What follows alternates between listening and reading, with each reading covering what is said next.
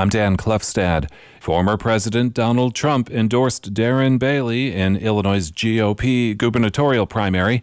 He made the announcement as he rallied near Quincy Saturday for Congresswoman Mary Miller, whom he endorsed back in January. Bailey spoke for a few minutes, promising Illinois will be ready for President Trump in 2024. Miller faces fellow incumbent Rodney Davis of Taylorville. She is facing a backlash for a racially charged gaffe she made while talking about the Supreme Court's decision to overturn Roe v. Wade.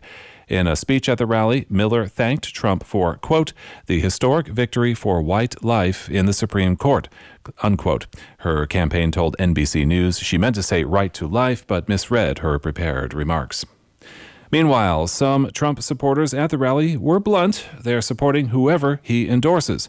This woman from Peoria did not want to give her name. She said the country needs Trump and those who support him. We need to protect our country and uh, we uh, need to protect our children of school age so uh, that they're not exposed to the policies of the Biden administration. The Illinois primary is tomorrow. A recent WBEZ Chicago Sun-Times poll found most Illinois Republicans still support Trump, and nearly two thirds think he should run for president again.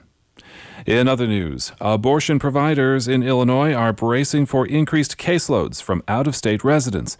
That's after neighboring states such as Missouri banned abortion or otherwise limited services. Mawa Iqbal has more about a clinic in the St. Louis area that has already seen an increase. Hope Clinic is in Granite City, a St. Louis suburb in Illinois. About 70% of its patients are from outside Illinois, most from Missouri. That state banned abortions right after the Supreme Court overturned Roe v. Wade. Clinic director Dr. Erin King says her staff huddled for 10 minutes and then got back to work. What I saw were people taking care of patients. They were checking patients in. They were um, taking patients back into the ultrasound area. They were going over education with the patients, and the doctor was um, doing procedures. And so that's how our day looked because that's what we do. King says she'll expand her staff by 40% to keep up with the demand. I'm Mawa Iqbal. The Illinois Student Assistance Commission is highlighting a big increase in college MAP grant funding that will help as many as 155,000 students. $601 million in grants will be available for the fiscal year that starts Friday. I'm Dan Klefstad. And I'm Jennifer Fuller.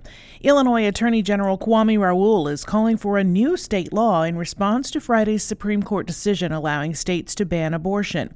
Illinois law already protects a woman's right to an abortion, but Governor J.B. Pritzker has called on the legislature to meet to further protect reproductive rights, though he hasn't yet detailed what he wants lawmakers to do exactly.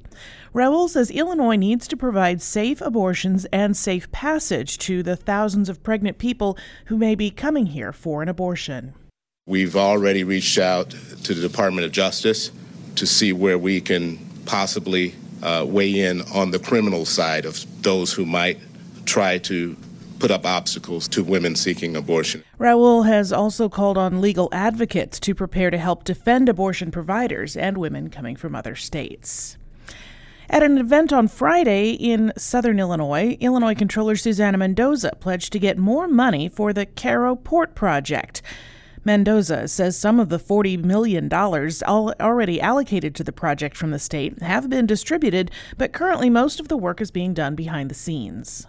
2.7 or so of it has gone out so far on consultant engineering related work, which obviously is important. But those are all things that are behind the scenes that people don't see. So I understand that folks are like, what's happening with the project? I ask it all the time myself, right? I would love to see more vouchers coming my way.